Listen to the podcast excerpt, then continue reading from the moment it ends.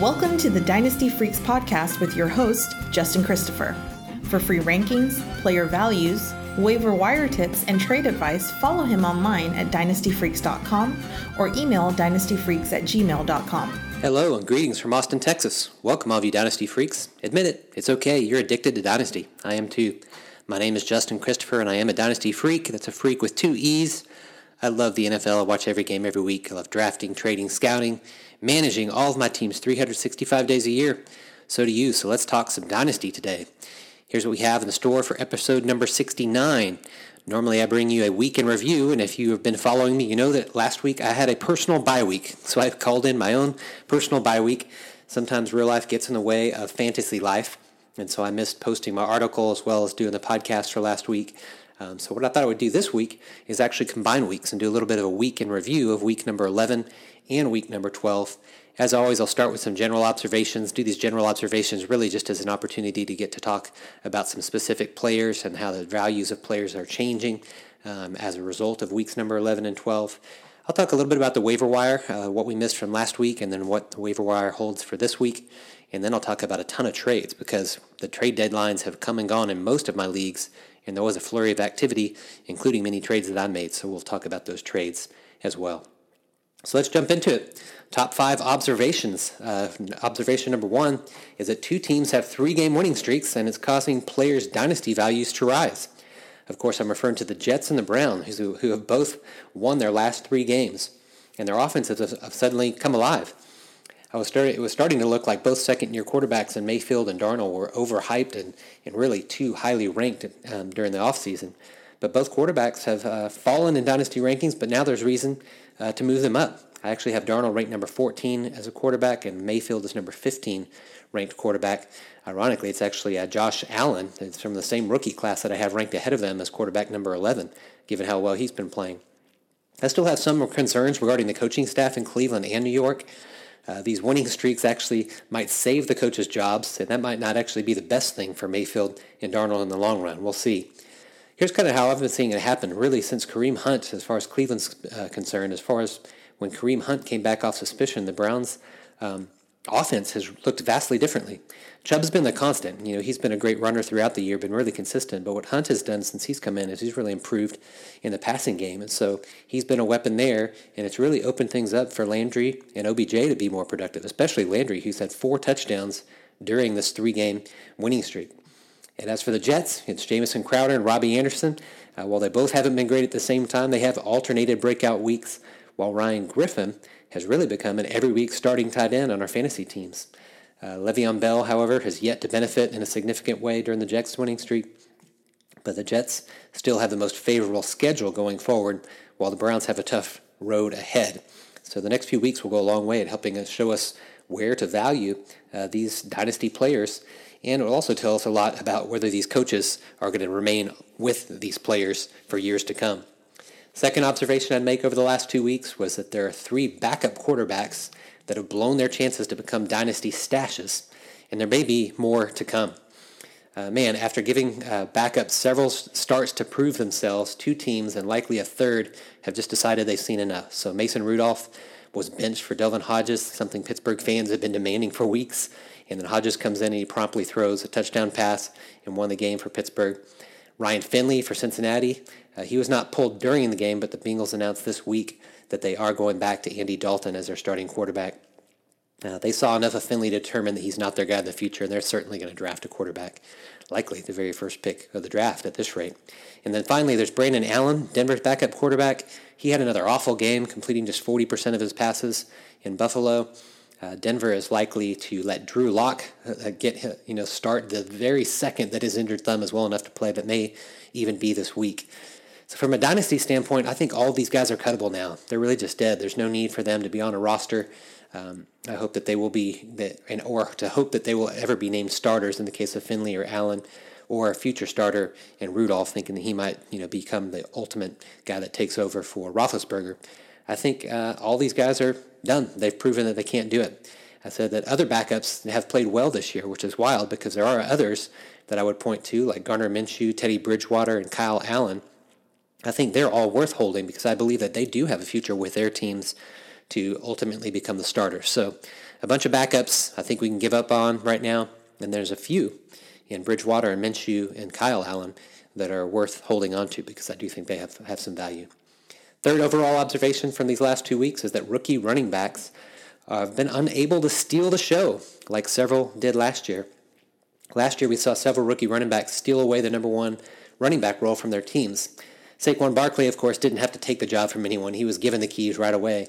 But if you look at the running backs like Nick Chubb and Phillip Lindsay and Sony Michel, they were slowly given the opportunity, and as the year went on, they ran away with the jobs in Cleveland, Denver, and New England. Uh, this year, players have been, been given similar opportunities but have been unable to do so. It does not necessarily mean they won't be able to do so in the future, still it's a concern because if guys are really talented enough to steal the jobs, they usually prove it pretty quickly once they're given the opportunity. So Miles Sanders, he's he's one case here in Philadelphia. He hasn't been able to do so while Jordan Howard has been out. He's been productive, but he just hasn't really he hasn't broken out like in a way to hold off Howard once he's healthy enough to play again. Then you've got Devin Singletary, who's been given 65 to 70 percent of the snaps in Buffalo the last five weeks, but he's not really broken out in a way that proves that he's a top tier dynasty running back. And on a smaller scale, the scale there's Qadree Ollison, who appears just to be a goal line back in Atlanta. He's not been given many opportunities as I thought he would after uh, Devonta Freeman was injured. I still believe in Miles Sanders. I have him ranked as my number 13 running back, so you can see I definitely believe in him. But I am a little concerned since he didn't steal the job once he finally had this opportunity the last two weeks to be the starter. I still like Devin Singletary's future in Buffalo, um, though he's not, you know, popped given the opportunities that he's had either. I have him ranked as my number 21 running back. And if you've been following me, you know that Ollison's been one of my favorite late round picks in last year's rookie drafts, and I have really had to back off of my love for him. I've dropped him down to being my number 63 uh, ranked running back. And I've actually already cut him in some of the leagues, uh, on some of my teams and some of my leagues. Fourth big observation for the last two weeks would be that two um, top two NFL draft picks see their dynasty stock falling. So NFL's 2016 draft started with two quarterbacks, all right? You know that, Jared Goff and Carson Wentz, back, back to back, one and two. Wentz quickly rose to be like a top five or 10 dynasty uh, quarterback before falling a bit due to some of his injuries in the following years. And you know Goff's story. Goff looked like a bust until Sean McVay arrived in his second year and made Goff into a top five to 10 dynasty quarterback as well. Now both, um, both now both of their teams are falling, um, falling back in their rankings. Uh, Wentz was ranked as my no, number one quarterback right now, but I'm going to be making updates to my rankings this week, and I can tell you now that he will be falling uh, further behind that. And Goff has moved all the way back to my number 16th ranked quarterback after being among my top eight at the start of the season. So both have very, this is what's frustrating, they both have very trustable coaches in McVay and Pederson. uh, but they've just not been able to get the most out of their quarterbacks this year. I'm starting to think it's not the fault of the coaches, but it's the limitations of these players. Uh, both players are outside the top 20 in average quarterback points this year, and it's really younger guys like Dak Prescott, who was actually drafted the same draft class as them, has moved far ahead of Wentz in Goff in my rankings. And then there's younger guys that just popped on the scene but, uh, after they've been drafted, after the 2016 draft. Younger guys like Lamar Jackson, obviously Kyler Murray, Murray this last year, and the previously mentioned Mayfield and Darnold that have all moved up ahead or right in the same ranking area as them. So two top NFL draft picks are actually starting to see their stock fall in Dynasty, in my opinion. We'll talk about one of them that I traded here in a little bit. And fifth and finally, uh, we'll say uh, observations for the week are that three wide receivers could be excellent if given better coaching and quarterback play. I think I just wanted the opportunity here to talk about three wide receivers that I really love to watch and wish that they were free from their bad quarterbacks. Uh, first one is Allen Robinson. I just believe from a talent wise, he's a top 15 wide receiver talent wise, but he's really held back because of the play of Mitch Trubisky. Um, although he did finally help him out this last week, but that said, even though even though he helped him out this last week, Trubisky left a lot on the table that Robinson could have an even bigger game. I have Robinson ranked number 20 as a wide receiver. I want to rank him higher, but I can't because of his quarterback. Then there's Terry McLaurin. Uh, man, he could have had two touchdowns last week if he just had a competent quarterback throwing him in the ball. I get why Washington's giving their rookie Haskins a chance to start. They do want to see him, but I really wish we could have seen a full season with Case Keenum at quarterback. McLaurin had five touchdown passes in six full games that he played with Keenum. Five touchdowns in six pa- or in six games that he played with Keenum. Um, he's not had one uh, since Haskins has taken over. I have McLaurin ranked as my number 34 wide receiver, but I would love to rank him higher if he had a different quarterback. And finally, there's A.J. Brown, who I had as my number one ranked rookie wide receiver last year. Um, he's made, he's made uh, far less productive because of the quarterback play in Tennessee. Now, thankfully, in his case, this situation has improved since Ryan Tannehill took over for Marcus Mariota. His touchdown catch and run on Sunday was a thing of beauty. It was so fun to watch. He really reminds me of Julio Jones, his style and his body and frame, the way that he runs. He's already moved past uh, Corey Davis in Tennessee to become the number one wide receiver, and he's also moved past him in my rankings as well because I have A.J. Brown ranked number 30 while Corey Davis is falling uh, back down to 41 and probably even further when I do my rankings updates this week. Those are my big observations from week 11 and 12. Let's take just a minute here now to talk about some of the waiver wire moves because I do think that there were a few that were pretty intriguing moves that were made mostly last week, and I'll mention one that I think could be made this week.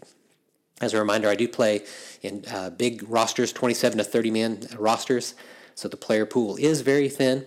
Um, that said, there were a few dynasty relevant players picked up off the waiver wire these last two weeks that may help some teams in their playoff push and remain on our rosters uh, throughout next year from a dynasty perspective.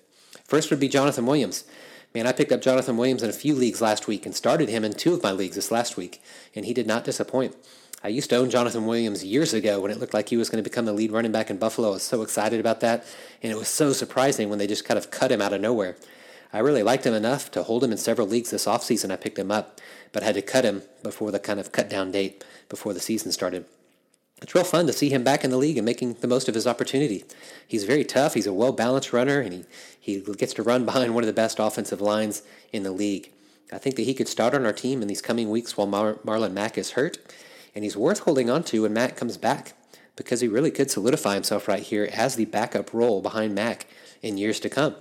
He's an excellent dynasty waiver move if you were able to pick him up last week, or for some reason he's still available this week.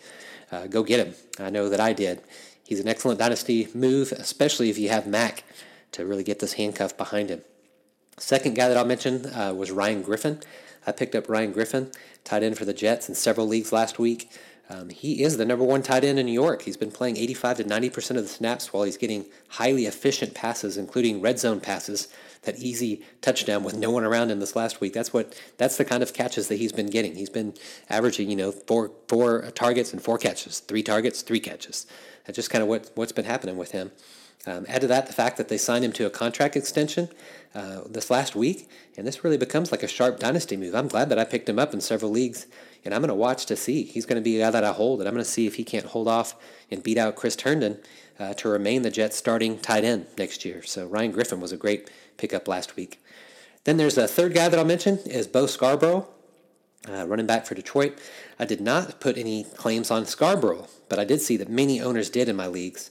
And he came off the street, of course, to become the number one running back out of Detroit while Kerryon Johnson is injured. Um, the other Detroit backups and McKissic and Ty Johnson have just proven that uh, that they're better passing in the passing game than they are in the running game. And so Scarborough's come in and kind of stole the running job away there. Um, I was not as high on Scarborough during the 2018 rookie draft as other analysts, so I was not surprised to, to see that he was bounced to practice squad after practice squad after the Cowboys drafted him in the seventh round. Um, I really don't believe that he's going to be a strong dynasty pickup for teams that got him off waivers last week, or perhaps he's still out there this week for you. Um, but he could prove uh, to have a safe floor in non PPR leagues for the rest of this season. So maybe he's going to help someone this season, but I don't really believe in him as a real dynasty value, um, even though he would be behind Kerryon Johnson there. Last guy that I'll mention, and this is one that I'm going to try to pick up this week. I saw him available in a few leagues for me. That would be Ryan Tannehill. I put in a few bids for him this week. Um, he's been a top 12 quarterback since taking the starting position in Tennessee. It's incredible. Um, if he keeps this up, Tennessee is maybe not going to draft a quarterback next year. I'm willing to pick him up and see. Um, I like to, you know, you follow me. I like to stream my quarterbacks. I like to have two or three on my roster and just pick which one to play um, every week. And I could see he could definitely be a streamable quarterback on dynasty rosters. So I hope I'm able to get him off of waivers tomorrow. We'll see how those bids go through. Finally, today we will wrap up by actually talking about several different trades that went down in my leagues. Like I said, uh, the deadline was two weeks ago in a lot of my leagues, and then this past week in a few more of my leagues. So there was a lot of exciting trades that were made the last two weeks, and I didn't get to write about them last week, so I'm happy to share some of my thoughts this week. And I will say I was involved in a lot of these trades. Give us a chance here to talk about some player value. First one I'll mention was Jarvis Landry for Brandin Cooks, just man for man, straight up. I made this trade last week in my FFPC league. Uh, the fact is just I just like Landry more than I like Cooks, just straight up. I have Landry ranked number 24 as my wide receiver and Cooks is number 28, so they are close.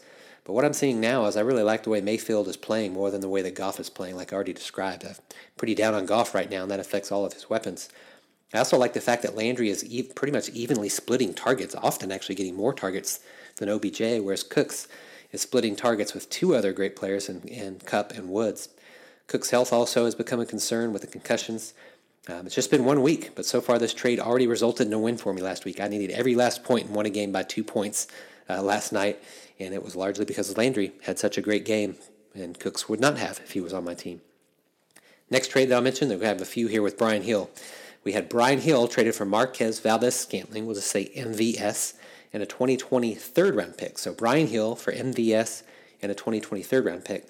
This trade was made by a contending team that really needed some running back help down the stretch while James Conner is injured on his team. So I see why he was willing to make that trade and give away a pick and give away MVS um, for Brian Hill to try to help him kind of patch it up and make sure he gets his bye week and gets into the playoffs. That's really what this owner was doing. Um, I do not believe in MVS. In fact, in this very league, I dropped him a few weeks ago, so that tells you how I value him. I really think that it's uh, Lazard that's becoming the number two wide receiver there in Green Bay.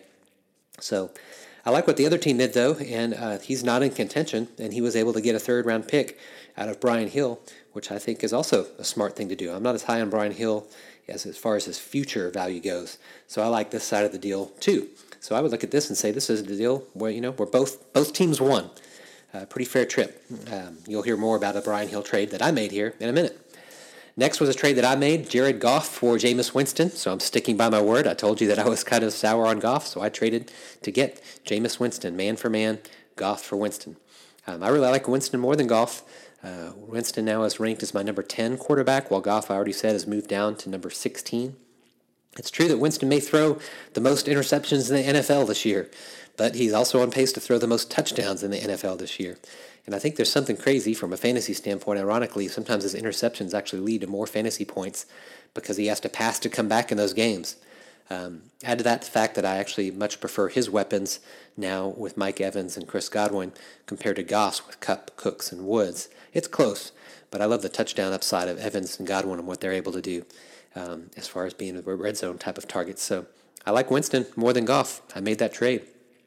Next is another trade that I made um, A.J. Brown and a 2020 first round pick for Le'Veon Bell and Brian Hill. A.J. Brown and a 2020 first round pick for Le'Veon Bell and Brian Hill. I made this trade in a league where I'm rebuilding. Uh, it's one of my, it's really my only roster that I have that's really a rebuilding roster. Uh, the own, other owner is a contender, and I noticed that he was pretty weak at running back, and that he also had Devonta Freeman, so he might be more interested in Brian Hill than the average person.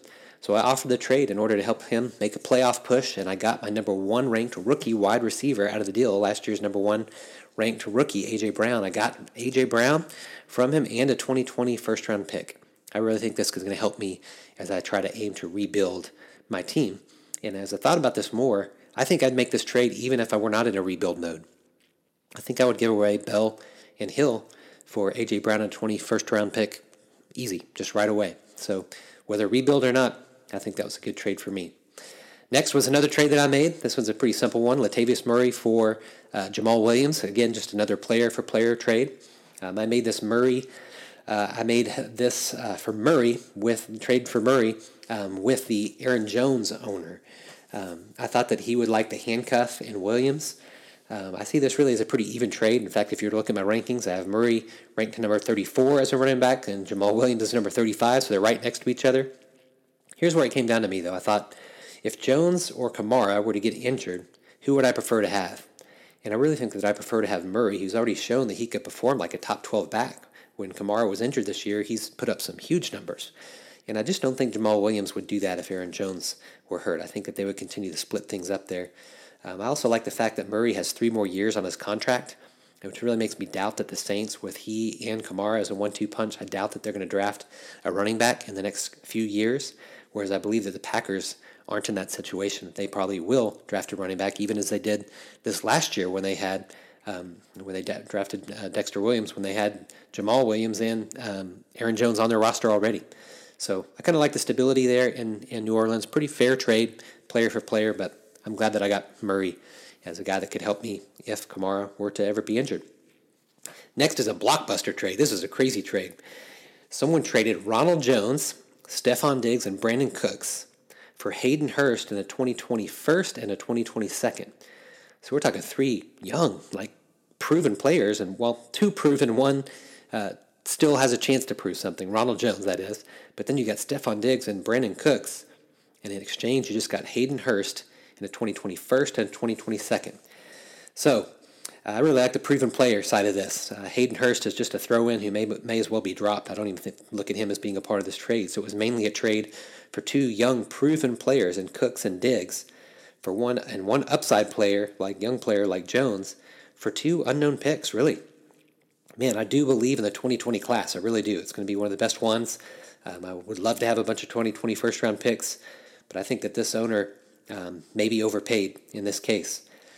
To his, uh, just to speak to his side of it, this owner now has three first round picks and two high second round picks. These are actually two rebuilding teams that made this trade. One chose to rebuild by just getting some young guys and, and giving away his picks, and the other was going straight for the picks. So both were making rebuild kind of moves, but one got three young players and one got two draft picks. Um, he does now have, like I said, five picks probably within the first 15 picks of the draft next year. Um, he'll have a great time during the draft, that's for sure. But I think that he paid too much uh, for those draft picks. Last trade. Oh, no, I got two more actually. Two more trades that went down. Uh, give you a chance to talk about these players' values. This was one that I made. Carlos Hyde for Dede Westbrook in a 2020 third round pick. I made this trade in a league where I'm contending, but hurting while James Conner's been injured. So similar to what another owner did that I described earlier. I thought Conner um, just need uh, to, to, kind of hold off some teams to keep secure my playoff spot. And so I was willing to make this trade, Dede Westbrook in a 2023 for Carlos Hyde. I really like the floor that Hyde has provided so far this year. Um, I just need him to get you know somewhere between 10, 15 points for me per week to keep me competitive down the stretch. Um, I drafted in that league AJ Brown, Deebo Samuel, and Terry McLaurin. That's pretty good, pretty good stash, right? So I've got three young wide receivers already with those three so I didn't feel like I needed uh, to worry about Dede Westbrook, and I was willing to give up a 2023rd in the hopes that Hyde could help me, you know, wait until Conner gets back from his injury so I can be fully rostered heading into the playoffs. Um, didn't help me much in week number one because uh, Hyde had a pretty bad game last week, but I think in coming weeks his floor is going to be pretty solid for me. And now we have the final trade. The final trade that happened in one of my leagues was Irv Smith Jr. for two 2020 third round picks. Irv Smith Jr. for two 2020 third round picks. This is a pretty aggressive trade by a guy that believes in Irv Smith Jr., right? I know this owner, and he's pretty aggressive. When he decides there's a player that he wants, he'll he'll pay to get him.